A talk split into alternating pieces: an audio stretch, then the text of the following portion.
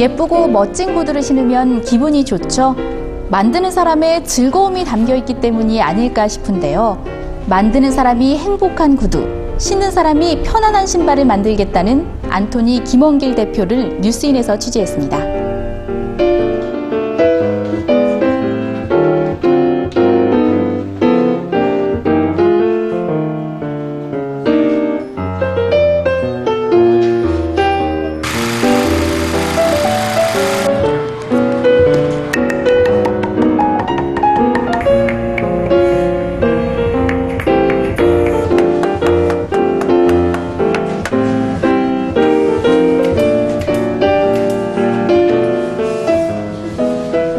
작은 아버지가 이제 양화점을 했었어요. 양화점을 하셨는데 처음에는 이제 그 작은 아버지가 야 너 구두 만들면 어떠니? 그런데 사실 구두 만드는 게 별로 그렇게 만들고 싶지 않았었어요. 그런데 제 친구 애들이 저보고 뭐라고 이야기했냐면 나 족쟁이라고 그랬어요.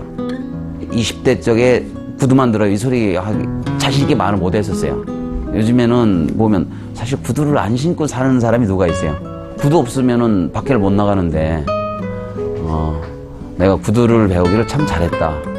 사실 요즘 학력이 참 중요한데 중졸 출신이라고 들었어요. 어떻게 이 사장의 자리까지 오르게 됐는지. 근데 중학교 몇개 졸업했는데 그 관리자 시켜준다 관리자 시켜줍니까?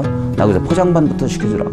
포장반에 들어가서 구두 포장하는 것부터 배워가지고 관리자의 길로 가서 생산기획, 품질 관리 모든 걸 다 마스터 하고 연탄가스를 한 번 먹은 적이 있었어요. 무슨 일 있어도 내가 그 연탄가스를 먹고 죽어도 난 출근해야 된다.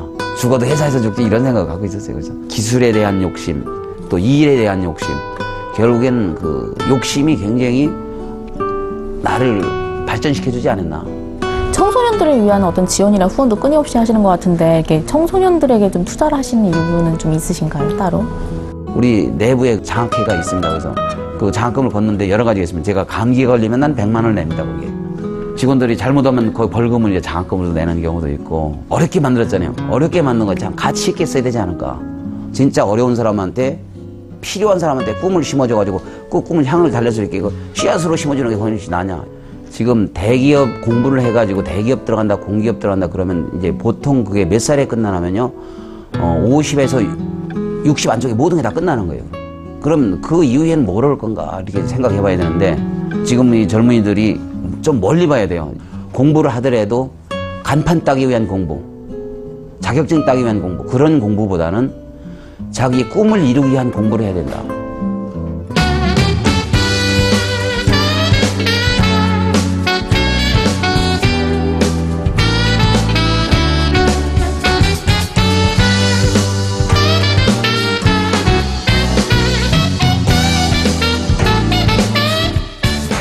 그럼 이 회사가 정말 누구나 다니고 싶은 회사라고 하더라고요. 행복지수 1등인 회사를 어떻게만 만들 수 있을까? 그다음에 여러 가지 이벤트 같은 거 하는 거 있죠. 뭐 스포츠카를 사준다든지 말 타서 승마장을 지원해 준다든지 배를 사가지고 뭐 수상 스키라든지 왜 그렇게 하냐?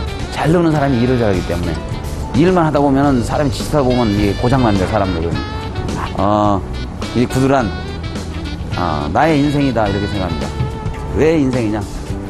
구두 때문에 제가 이렇게 가장 멋지고 즐겁게 살고 있습니다. 구두가 없었다면 내가 이렇게 즐겁게 살 수 있을까?